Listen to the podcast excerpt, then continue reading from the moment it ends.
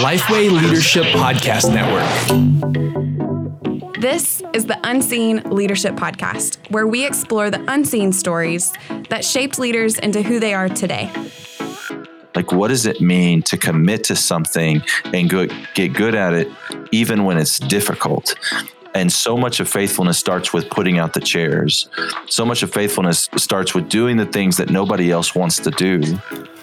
Well, welcome to the Unseen Leadership Podcast. I'm your host, Chandler Vanoy, here with my guest co host, Mike Kelsey. He decided to come back after the first episode. Hey, I didn't blow it, man. Appreciate you having me uh, back on. Uh, man, we're excited to talk with actually a good friend of mine, Jonathan Pokluda. Everybody calls him JP. Uh, he's the lead pastor of Harris Creek Baptist Church in Waco, Texas, was formerly the leader of the Porch in Dallas, which is where uh, I originally met him. And uh, the Porch grew to be the largest weekly young adult gathering of its kind in the country. And he's also an author of a couple of books, including his latest uh, called Outdated, which is it's about dating. Y'all got to pick it up. JP, it's good to have you on, man. Hey, guys, thanks for having me on. I, I, know why I'm here because it's the unseen leadership, and so you guys are like, "Hey, we haven't seen any leadership from you," and so we'd love we'd love to just talk with you about how that is how your leadership continues to go unseen. So, man, this is great. This is perfect. I've been yeah, we don't want to yeah, I've been training my whole life for this. We didn't want to include that in the email, but I'm glad you caught the gist. Yeah, I got it. Just I'm, getting I'm it all, man. Tracking with you.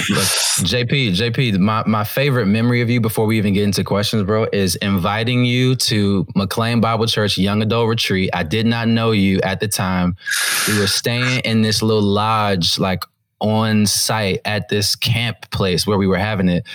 And bro, you were sitting on the couch you were you were singing at the top of your lungs by yourself. that sounds and like I was like, I this do. dude really he doesn't care at all. What, like what he doesn't. You didn't know none of us. I don't even know, bro. It did not sound like singing was your professional career, but oh, you did God. not seem to. It's it's see, I sing like I lead, guys. were you were you at McLean for that men's conference? Uh, did, yeah. Okay, so there was this moment in that men's conference I'll never forget where I was just like, I was I was teaching on David and and tying that to like moral purity and and I was talking about my own story and struggles with pornography and in this message there was like this build up like, hey, you know, you probably asking how can you talk about porn so freely. And I go, it's because I'm free.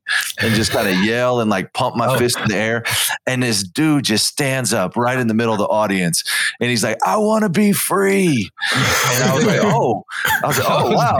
And then somebody else stood up and I like, I want to be free too. And then somebody else, somebody else was like, man, what yeah. just happened? That was awesome. Yeah. I was like, clearly we have a lot more pastoral work to do. Uh- it was so good though. It was so good. well, well, JP, uh, Mike mentioned it uh, at the top. You just came out with a book called Outdated, and I've been keeping up with the release of it. And one of the most fascinating things about this is you are actually doing an arranged marriage alongside the yeah. book release, right? So, yep. what has that been like, and what's your goal with that? Yeah, man. So to those who are fans of it, I would say absolutely an arranged marriage. Uh, basically, we had 1,300 applicants, uh, so there's wow. definitely a there's definitely a desire out there for this. Um, we asked them questions. They filled out a, a questionnaire survey.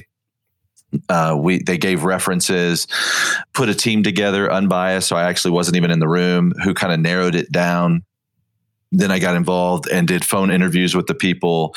And to the best of our ability made sure they were telling the truth. And then we narrowed it down to a couple. So we've actually chosen the couple. To those who are not fans of it i would say it's essentially a blind date right? I mean we're we're I, i'm not going to make anybody get married nor do i desire to. I've told each person hey i don't I don't want to put any undue pressure on you, you know, to make this work or anything like that.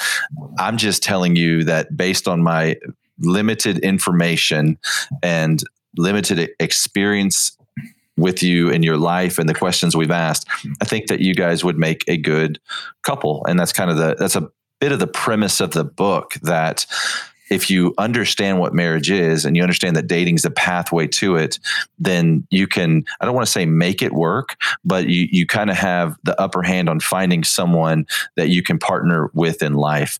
And so, uh, yeah, that's where we're at. They haven't met yet. They're going to meet on the 27th. That's the first time I've said that. And, uh, and you know he's a Air Force pilot, and she loves to travel and adventure. They both love Jesus, most importantly, and yeah, we'll see what happens. So 1,300 applicants, even just that story right there. I feel like there's like a reality show or something Dude. stirring up right there. don't, don't, think I haven't thought about it. hey, Waco, Waco's known for some some of those, so maybe you can hop on. Yeah. We need an alternative to the Bachelor, bro. I'm telling the Christian, the Christian Bachelor. We've been, we, it's in the works. I don't know if it's going to happen, but it's in the works. Man, that's a whole podcast in and of itself. But we'll hop into the questions here. Uh, and JP, thanks for joining us today. Excited to hear about your journey and, and how the Lord has worked your story to be where you are. So, if you would just walk us through a quick overview of the different leadership roles you've been in over the years to to lead you where you are today at Harris Creek. Yeah, and leadership roles. I think um, so. I graduated. So my story is a little bit different than your typical Christian leader in that I was a pagan in college. I didn't have my act together. I barely graduated high school. I've never liked to read. You guys are gonna, probably going to ask me some questions on reading because readers are leaders, and I, I'll just give you the punchline up front. I'm I'm not a big reader, never have been, and I went to a two year technical college. I studied art. I have the most worthless degree on the planet Earth, and uh, I graduated somehow, some way and looked for a job. I walked through, I didn't know where to go to look for a job. So I went to the mall. It wasn't open. So I prayed. I'm not even a Christian, but I'm in the mall parking lot praying that God would give me a job. I walk into the mall and this girl from Abercrombie walks up and is like, Hey, what's your story? I was like, Man, that's, I was like, I'm looking for a job. She's like, You want to work at Abercrombie? I was like, Man, yeah, this is how this prayer thing works. And so uh, they ended up, long story short, hired me as a manager uh, of an Abercrombie in Dallas. And so this was really one of my first occupational leadership roles. And it was really interesting because you're you're leading people who are making minimum wage and do not give a rip about the company, your success. Uh, I remember a guy uh, called in sick multiple times because he was hungover and just said, "Hey, I can't come into work today." And so you're you're navigating those kinds of situations, and and what I, I had drawn on is I had to write one paper in college that was the difference between leadership and management. And I remember that mm-hmm. like doing the research for that paper having a profound impact in how I managed these people at Abercrombie and Fitch. But from there, I went into telecom. And then from telecom uh, that's really when, where i got saved. I met jesus understood that he was my lord and savior had died for my sins had raised from the dead placed my faith in him. And that really introduced me to just lay leadership in the church. And so my first lay leadership role is my sales were my background. And so i was like leading this team in following up with people who had shown interest in the church but had kind of like disappeared and, and we needed to check in and just see how they were doing. So I basically built a call team for the for the church and I was doing that as soon as I would get off work and just go and, and lead that mm-hmm. team. And then and I say that story because then the guy that I was serving under ultimately ended up hiring me. The Lord called me to vocational ministry in kind of a miraculous road to Damascus kind of way. And the guy that I served under said, "Hey, I see some leadership gifts in you, and I'd love to bring you on staff." And that's that's how I hired. So got hired. Mm-hmm. So from there, it was really he didn't hire me to preach. I was a community director. I was over small groups for young adults, and I would do announcements at this ministry called the Porch. And then ultimately, that guy left, and then I started teaching there. So got to lead in in all of those different capacities as a volunteer, then leading volunteers, and then leading the ministry with with a bunch of volunteers. Was was that a hard shift for you, man? Like coming out of the the kind of broader marketplace into into working at a church? Yeah, yeah, it was. It was.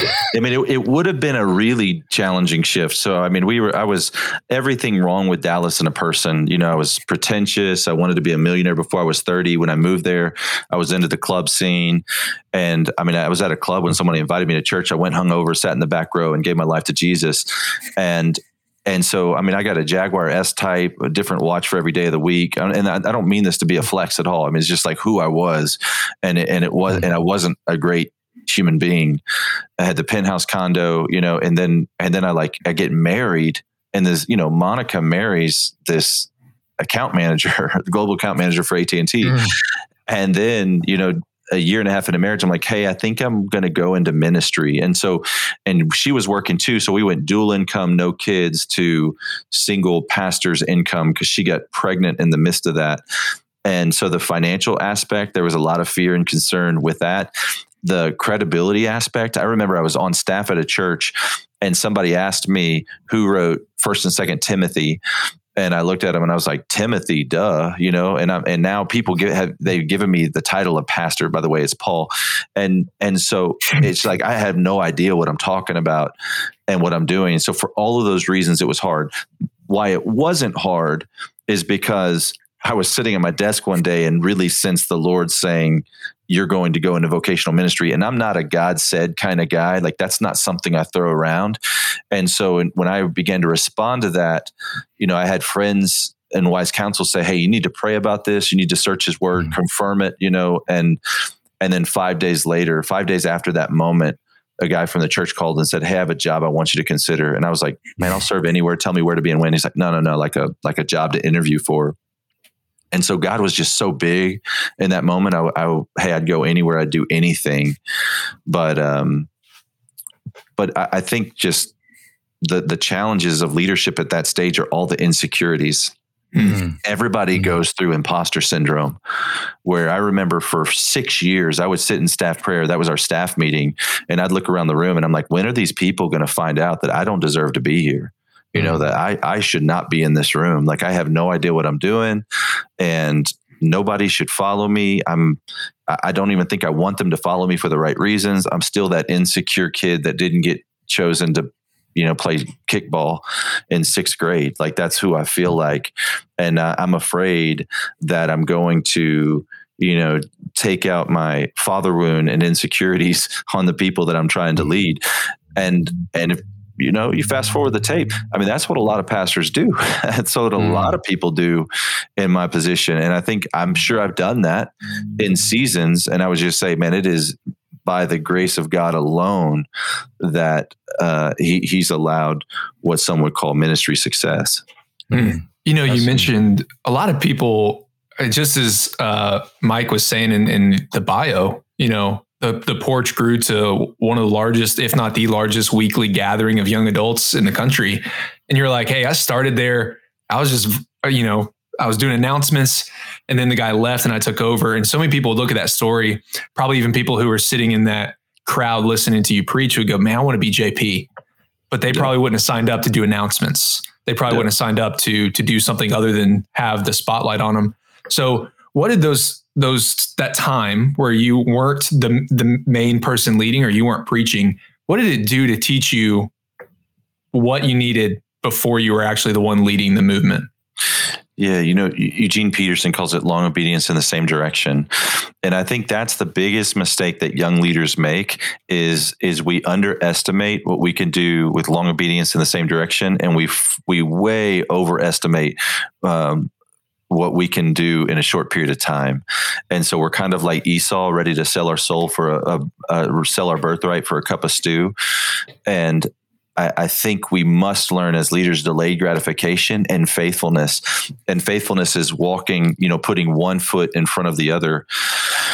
I was just with a, a, a good friend of mine. I'm not name dropping. He's, he's a good friend for just just a.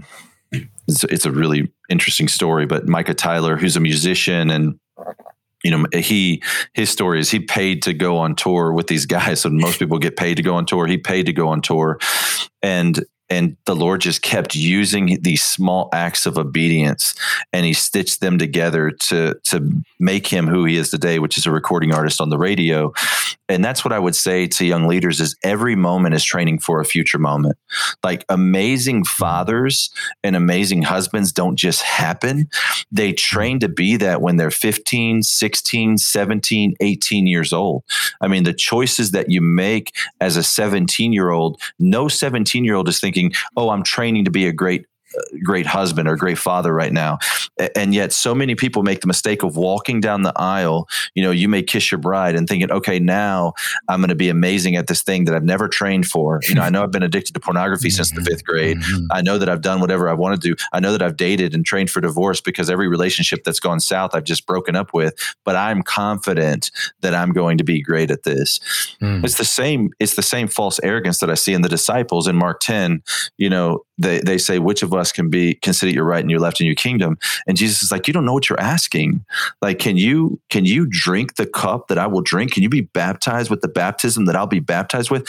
And, and they don't even pause. It's just like almost all mm. caps, we can exclamation point. like mm-hmm. you and, and you i see this in gen z i see this in millennials it's it's whatever you're wanting us to do. Sure, I stayed at a Holiday Inn Express last night. I can do it. Like, let's go. I, will I'll figure it out. And I I think we have to consider the you know what they call the the infamous ten thousand hours. Like, what does it mean to commit to something and go, get good at it, even when it's difficult? And mm. so much of faithfulness starts with putting out the chairs. So much of faithfulness starts with doing the things that nobody else wants to do. Uh, my mentor always says, you know, Pharaoh never misses his Joseph. If you look at Pharaoh, he's always like, he's like, man, what's going on in this field over here? Why is this flourishing? Oh, Joseph's there. Well, what's going on in the palace? Like, why is this going so well? Oh, Joseph's there. Well, what's going on over there in, in Egypt? Like, why is that area of Egypt flourishing?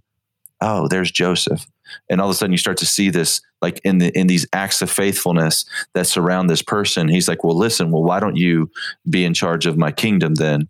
Because you've been faithful. Mm. And I and I I think we want to graduate from college and have the CEO position. And I would just say it's so much better and healthier for an individual if you graduate from college and you're you're taking out the trash and you're faithful with taking out the trash. So then they say, all right, now you're in the copy room and you're faithful in the copy room. So they say, all right, now you're over here in the mail room and you're faithful in the mail room. So they say, all right, why don't you oversee floor seven and you're faithful with that and they say why don't you oversee the building you know mm. That's huge, man, and I think a lot of a lot of young leaders just need to to hear that, and uh, it's helpful too hearing your story, man, and hearing that that faithfulness moment to moment opportunity to opportunity. Was there um, a pivotal moment though for you? I know one of them was getting that tap on the shoulder to, to, to come take that job that you you thought was just going to be something else but they actually wanted you on staff. Was there another pivotal moment that you would say kind of marked your life and leadership? Yeah mike i think the i think the lesson that i can't learn and yet god has taught me time and time again is that it it will never be enough and what I mean by it will never be enough is is there is this ambition in me. There's there's a drive in me. You know, cor- corporate America calls it drive. Uh, I think the scripture probably calls it selfish ambition. You know, do nothing out of selfish ambition or vain conceit, but in consider uh, but in humility consider others more important than yourself. I think that I can remember sitting at Watermark, that was the church in Dallas that I was working at. And I, I, remember like these guys, these leaders would go in this room and they would make decisions where the doors would be closed and they'd be in there and then they all get out of that, come out of that room and they'd all go to lunch and they were always, you know, cutting up and having a good time. And it just, they, they represented authority and autonomy to me. And, and as a young person in ministry, I thought, man, I just want to be in that room. Mm-hmm. And I can mm-hmm. remember sitting in the audience and listen to Todd preach and think, man, like why not me, God? Like why not me? I want to preach. I want to preach more. Like I, man, I, th- I think I can do that. I think I can do that. And then I can remember thinking, you know, looking at my finances, I thinking, man, I just wish I made a little bit more money, you know, like this pastor thing, making these ends meet. Like this is not this is not easy. Like we're really struggling. And I'm kind of looking back to to think through, gosh, should I go back to the corporate world? Like, should I do this? So I like I wanted to be in that room. That team was that that executive team was called B team. Um, I wanted to make more money and I wanted to preach on Sunday. And and this is what I wanted, like more than anything in the world. And the elders of the church called this meeting and I remember it was at one of the elders' house, and I was invited, which was not normal. You know, I didn't go to elders' meetings, mm. and I went and I showed up to this guy's house, and and you know, I I go inside and we go to into his office, and we're all sitting there, and and the, the meeting starts and they say some encouraging things to me and they say, Hey, so there's, there's three things that we really want to, to change about your job today. One is we'd like to bring you onto B team. We think that you would have something to offer that management team. Uh, two, we we would like you to start preaching 30% uh, of every Sunday, all Sundays. So we'd like to to kind of change your role into teaching pastor and that have you teach on Sundays more. And then three, we want to give you a raise. And it's a significant raise. Um, you know, to to represent the responsibilities that that we're now changing. And I was like, whoa, you know, it's like that's everything I wanted. and guys, I got in my car. So the meeting adjourned, and I got in my car and I didn't go anywhere. I sat in my car, and as I was thanking God for His kindness, I just started weeping. Like mm-hmm. I'm talking violently crying because the sadness that that just like I felt inside because I just I, I had handed everything was handed to me on the silver platter of everything that I thought I wanted and it just wasn't enough. And I said that out loud in my car by myself out loud. I said, God, it will never be enough. You're the only one that will ever satisfy me. As long hmm. as I'm feeding my drive in this world, I'm never going to find any satisfaction like Solomon. There it's vanity, it's vanity, it's meaningless. There's nothing under the sun that's going to satisfy me. And so I think that was a pivotal moment because what it did afterwards is it allowed me to reframe everything mm. with the right reason. And I'm not saying I did it once and done, put it in cruise control and I was there forever, but it, it did give me that perspective of like, okay, I can do this now for the right reasons because there's there's the wrong reasons aren't going to satisfy me. So if hmm. I'm preaching or writing books or doing podcasts for any reason other than the renown and fame and glory of Jesus Christ, it's not going to satisfy me. Mm-hmm. And so I just need to keep the main thing the main thing. Man, that's so good. I I recently read a book. It was called Rescuing Ambition by Dave Harvey, and he was mm-hmm. talking about in the first chapter. Um, I mean, how we all have ambition. And it's not always a bad thing to have ambition. Like the Lord has placed that in you. And I hear you that I hear you saying that, like, hey, I did have a desire to preach. You did. God gave you that gift. Mm-hmm. But He was also. I mean, it's exactly what you said. He was saying if that ambition is not to glorify God and it's to glorify yourself, like it's it's wasted. So, what would you say? Like somebody's sitting there and they're having those same thoughts you are. They're sitting there on Sunday morning, listening to their pastor going, I can do that. Or they want to be in that room. They want to be the one making the decision. Mm-hmm. What yeah. would you say to check motives and to be like, why do I actually want this? Is it because I want to glorify God or is it because, man, I want my name to be the one who's on B team? I want to be the one preaching. Yeah. The guy that I'm most skeptical of is the one that says, man, I know I checked my heart and I, I know I want to do it for the glory of God because that dude's a liar. because because they're they're both there. They're always both there. Like whoever mm we could think of that that the three of us really respect as a preacher and a and a and a person of God, a God fearing individual. I know that if we asked that person and they were honest with us, that they would say, "Hey, there there is always selfish ambition sitting right beside kingdom ambition." Hmm. And so, I think to to one acknowledge that to make sure you're honest with yourself that, hey, there's a part of me that wants to do this because I want the spotlight on me and I want people to see me as the person with the solutions to their problem. And I want that affirmation and I want them to want to line up afterwards and want to talk to me.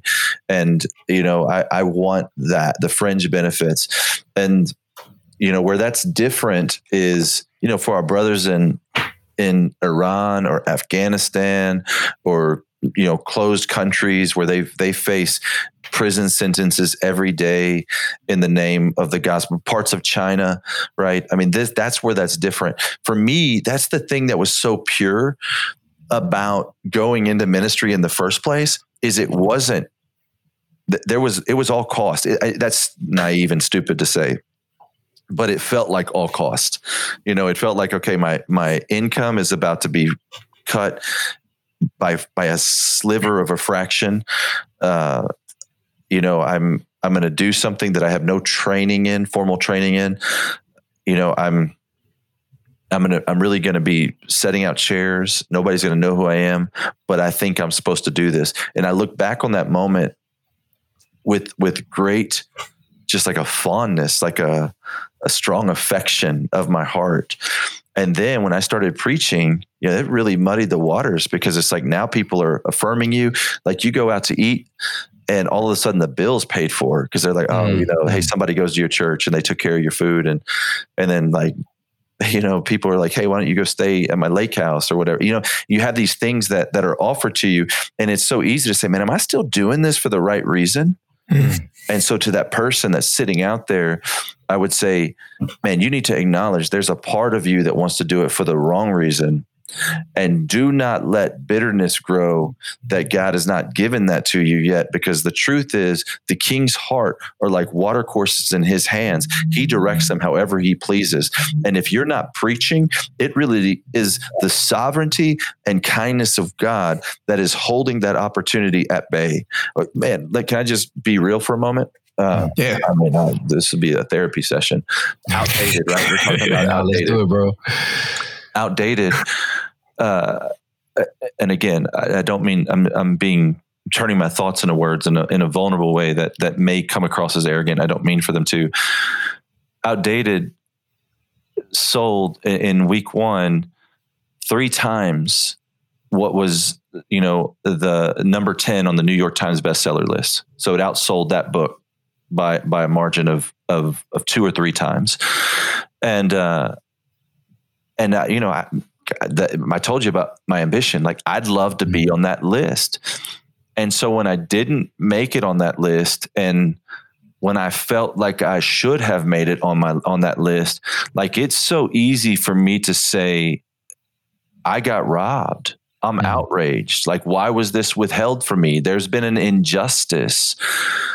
But at the end of the day, that wasn't a surprise to God and i had to i had to match all of that with okay god's protecting me from something.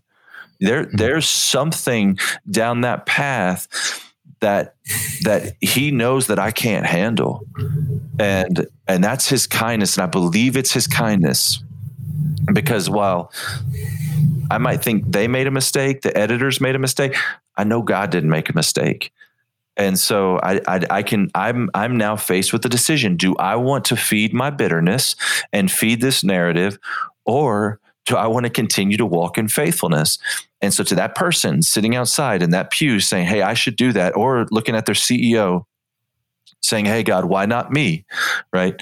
All they need to do is is start to answer that question maybe why not me? you know, like what what could God be protecting me from? Because there's probably some things that if you were honest with yourself or you asked someone who would be honest with you that you'd be able to identify. Mm. Well, hey, before we get to the next question, let's take a moment and hear from our sponsor. No matter how many people you have on staff at your church, there's only so much you can accomplish in a day, right? Your church exists to serve your community so, the mission of your church and its staff is to reach as many people as you can. That's why productivity is essential for churches, as most of your church's success lies in its ability to lean into and leverage resources for optimum performance.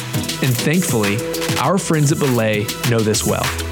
Belay is an innovative staffing solution with over 10 years of experience serving churches, and they have successfully matched thousands of organizations with part time virtual assistants, bookkeepers, and social media strategists. That's why they're offering our listeners a free download of their resource, Church Leaders Essential Strategies to Unleash Productivity. Let Belay help your church live its mission in your community by helping you juggle less and accomplish more. Just go to Belay, that's B E L A Y, solutions.com slash lifeway for your free download.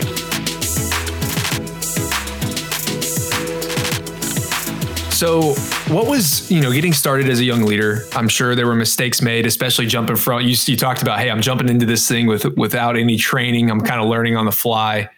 What were what was maybe the biggest mistake as a young leader getting started? Yeah, man, the big. I don't know if it's the biggest mistake, right? So it, it, I'll struggle with that est word, but it, it was a big mistake that I I made, that I continue to make, and I see so many others make. Is I'm constantly tempted to think that leadership is all about authority and like i just need more authority if somebody would just do a better job of knighting me then you know people would follow me and it would be so much easier and jesus is such a brilliant teacher I mean, he's he's he's a lot of things, right? He's he's the savior of the world and the Son of God, but he is among those things a brilliant teacher. And he says in Mark ten, in that same passage I represented, uh, I referenced earlier, after James and John are like, "Who can sit at your right and your left in your glory?" And he's like, "You don't know what you're asking. Can you do this?" And they're like, "We can." He, he says, but you haven't even defined greatness correctly, because he says, you know, those who uh, are rulers of the Gentiles lord it over them. And they're like, yeah, the Romans, they they exercise authority over us. And he goes, But not so with you. Whoever wants to be great among you must be your servant. And whoever wants to be the greatest must be slave of all. And then he says this in verse 45 For even the Son of Man did not come to be served, but to serve and to give his life as ransom for many. And so anytime we see leadership in the scriptures, it's really defined as service, right? Certainly greatness in the scriptures is defined as service. And we have to start by thinking everybody wants the corner office, you know, mm-hmm. and the parking spot and the book deals and the podcasts and the fame and the, and the Instagram followers, you know, everybody thinks they want that, but they don't want to put in the, the, the service that it, that it takes to get there in a way that's healthy. Mm. Because our soul was not made for the weight of glory. Like we have to offload that weight onto the sturdy shelf of Jesus. And, and we constantly want to pursue that glory for ourselves, right? And so I think the mistake that I make is is define leadership or at least say what is necessary for me to lead well is just more authority and just more authority. If I mm. just had more authority and never think that what gives me the opportunity to lead is really to serve people. Hmm. And I'll, I'll, just I'll quantify that with you know there's there was one girl that um, I worked with. Remember, I remember her dog died, and I and I knew she loved her dog, you know, and her dog died. Or I'm sorry, her dog didn't die. It, it got got away, like ran away, and um, and I and she lived far away. She actually lived in another town, and I just got in my car and drove over there and I just knocked on the door. And I remember, and she opened the door, and she opened the door, and I was there, and she just collapsed on the floor, like in tears. And it was a really big deal that her dog ran away. And I knew that. I mean, everybody, everything's a different big size size of a deal to different people.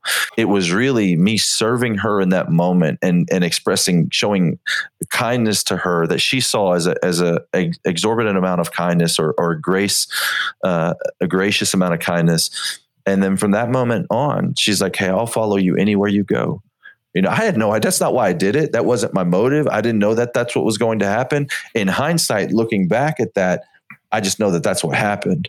And so I think that when we don't define leadership as service, I think that's a mistake that young people make. Certainly mm-hmm. I did. Man, so you talking about mistakes in in leadership. I want to pivot, man, to to your book because uh, you're tapping into some stuff, man, in this book, Outdated, that a lot of young leaders need to hear because a lot of young leaders, uh, I would say, are making mistakes in leadership. When I when I first started in pastoral leadership, I was dating my now wife, and uh, and one of the mistakes I was making, I didn't know it at the time, was taking too long. Uh, but uh, listen, man. So so for a lot of young leaders, uh, relationships is something they're navigating alongside their their personal leadership. And you said something in the book it's it was a this is a strong statement. You said modern dating is a failure. Mm-hmm. And you said it's not producing the results uh, that we want. So, for young leaders that are that are listening, they're leading, uh, getting started uh, in, in leadership, but they're trying to navigate the dating world. What advice, man, would you give them? Yeah, well, just to back up and give that statement some weight. I mean, it is a failure, and I can quantify it because you got to 50% divorce rate. And if you want to call it 40%, that's fine. 40% divorce rate. And, um, and then you have all of these people who remain married and they're unhappy. And so the, the vast majority of marriages fail. And the way that we get those marriages is we date whoever we want and we follow our heart and it leads us to failure. And so I would just say you've got to figure out another way because the way we date today is really training for divorce because you get in a relationship so you don't want to be in that relationship anymore. You don't feel like it, and then you get out. And that's not training for marriage. That's training for mm-hmm. divorce. And so to train for marriage correctly, we need to first understand what marriage is. So before any, I'm going to, before I'm going to find a partner for any assignment, right? I, I need to understand what the assignment is. Like I remember when in biology, I was choosing a partner and I chose the the most beautiful girl that I had a crush on, and the assignment was to dissect a frog, and I needed an A, but she didn't want to touch the frog, and so I chose the wrong partner. You know, and so you got to understand the assignment of marriage, right? Ephesians five, Colossians three, First Peter three, and then and then two you got to know what qualities and character traits that partner you know what a, a good partner to you in that assignment would have because you cannot find what you're looking for unless you know what you're looking for. Mm-hmm. And so you want to start and be and, and think through, okay, what qualities am I looking for in a partner? And then how do I, what experiences do I need to have with this partner to identify if they're actually good at this quickly and effectively? And that's really mm-hmm. what dating is. Dating intentional is not sitting at your favorite restaurant ordering your favorite appetizers and your favorite drinks because that's not going to help you know if she's going to be a good mother to your children or he's going to be a good father to your children like that mm-hmm. you know you want to think okay what are the environments that we can approach. This is just logic. Mm-hmm. And and so people always say, well, how do I know when I found the person? Well, you just know when you know. I say, man, there's nothing in life that we say that about. Well, you just know when you know. Like I know when I found the right milk because I'm reading my wife's description of what milk to look for. blue label, blue cap, 2% organic gallon. And when I find it, I commit to it because that's what I was looking for. And so to find a spouse, you got to know what you're looking for. And so that's what I would say you know the biggest mistake that people make is they follow their heart and they follow their feelings when their feelings are constantly changing mm-hmm. instead of saying all right this is what i'm going to do this is the assignment marriage and so this is the kind of partner i need to find and i begin to look for that partner so i know when i found them mm. it's good man Man, if if you want to check out that book, just go on. You can find it at just Google Outdated. You can find it on Amazon or anywhere that books are sold. So you're going to want to check it out. JP, thanks for writing it. Um, yeah, man. We're going to move to the quick hitter questions now, and these are just short one minute answers, and we'll get started with this one. What is your ideal daily routine? So, what time do you wake up, get into the office, all that good stuff? Yeah, it changes. If I'm honest, you know, I, I it, naturally I would rather stay up late, but uh, but uh, ministry forces you to get up early. So I usually get up about six.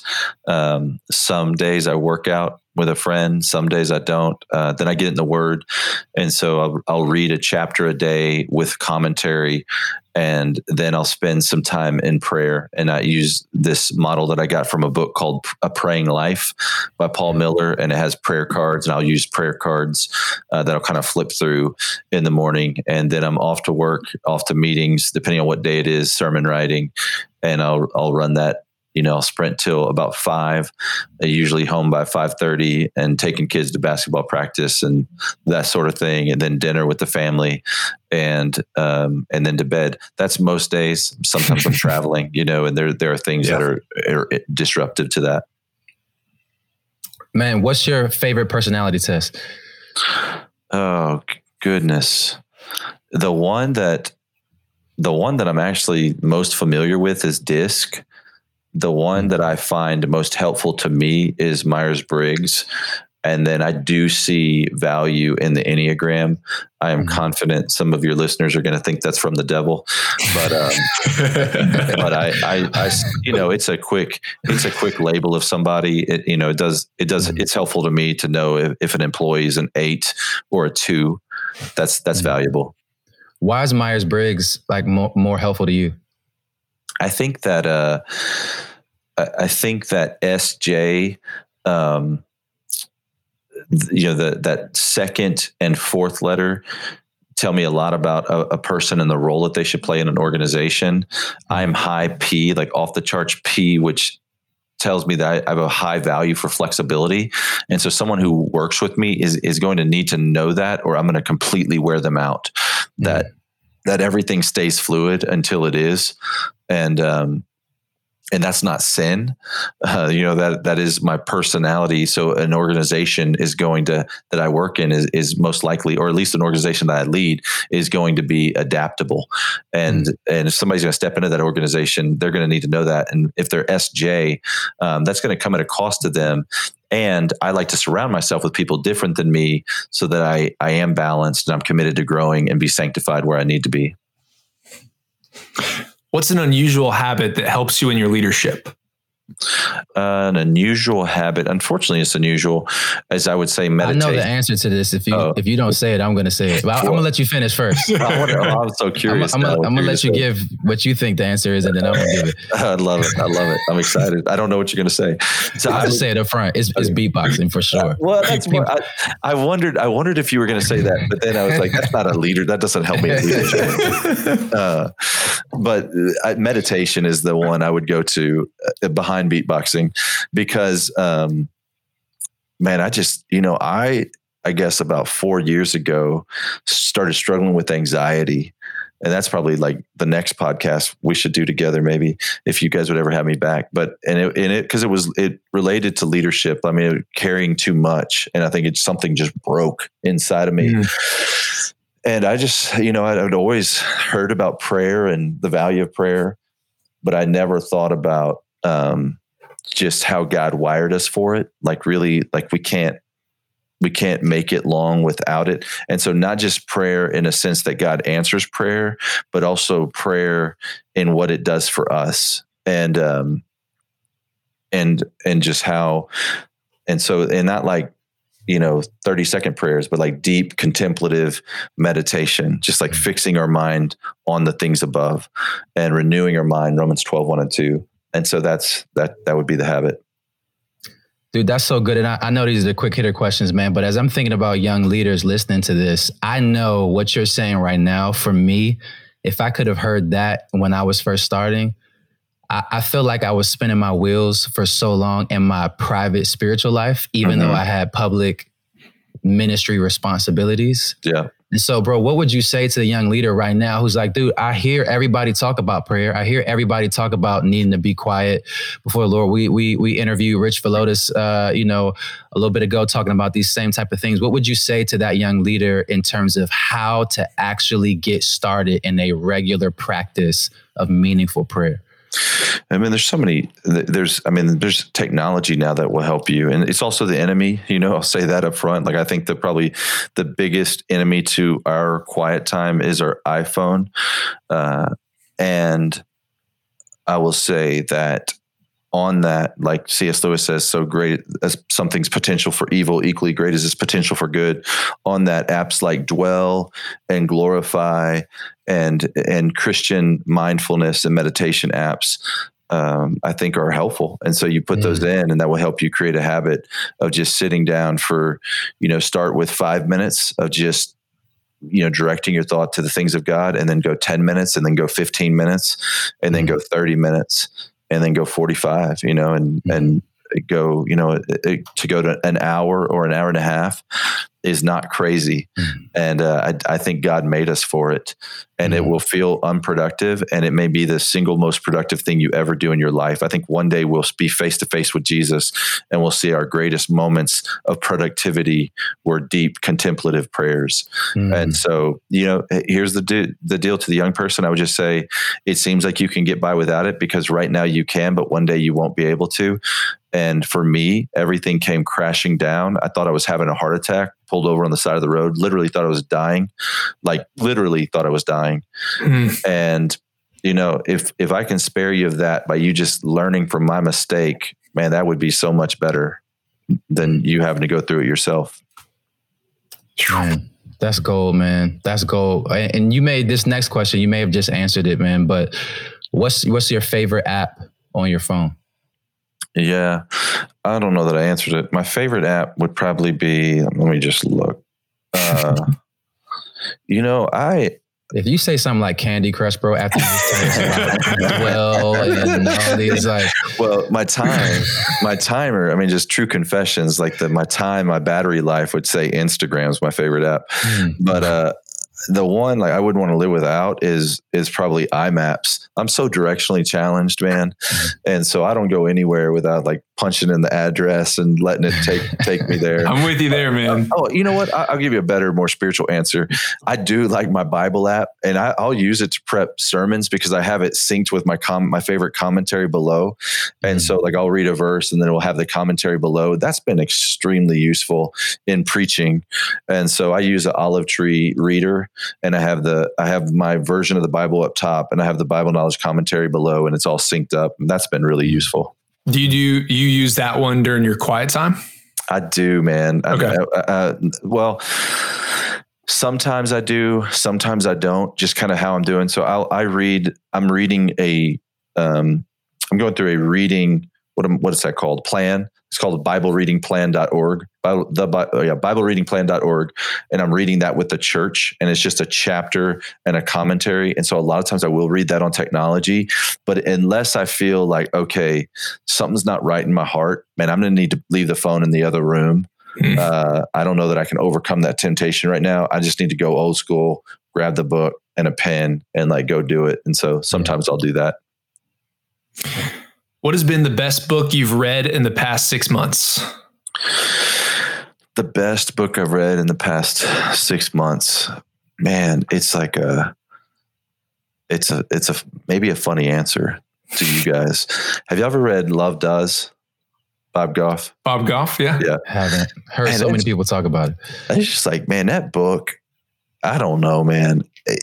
I'm sure that um, Bob and I would like disagree on some things theologically, but I and I and I, I'm assuming, but I cannot deny that he has led, lived an extraordinary life of loving people. And so it challenged me and it's it's a version honestly. So like crazy love and then um you know radical right? And it's a version of that. It's kind of in the same same genre, if you will.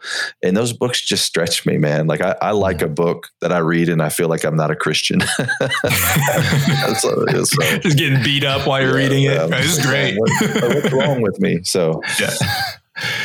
Yo, what? Uh, this might be a hard question to answer, but what one sentence advice would you give somebody who's going into a leadership position for the first time? If you could sit JP down when you're just starting out, what one sentence advice would you give? Pay attention to what you pay attention to.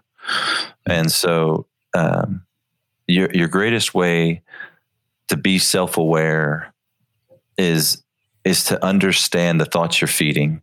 God made us emotional beings. He wired us the way that we are. You know, in, in Proverbs 423, he says, more than you guard anything, like more than you guard your gold and your jewelry, more than you guard your money in your bank account, FDIC insured, more than you guard your home with your alarm or your or your truck, your vehicle, more than you guard anything, you need to guard your heart because what you feed your heart takes you places. And you feed your heart with the things that that come through your mind. And so pay attention to what you pay attention to because that's how even in this podcast that's how you're going to reflect and find out like oh I've been selfishly ambitious. Oh, I'm not wanting to do this for the right reasons. Oh, there are there are parts of me that I'm when I'm driving down the road that what I care about is being exposed and and if you don't take the time to pay attention to what you pay attention to, um, your thoughts are going to take you to places you don't want to be. And you know, James tells us those those thoughts, you know, turn into sin, and sin turns into death. And so that's that's what I would say. Man, JP, thanks so much for joining us on the podcast today and sharing about your leadership journey. And thank you for listening. We hope it's been helpful to you in your leadership. If it has, head on over to iTunes and leave us a rating and review so other leaders like yourself can find the podcast. See you next week. Thanks, guys.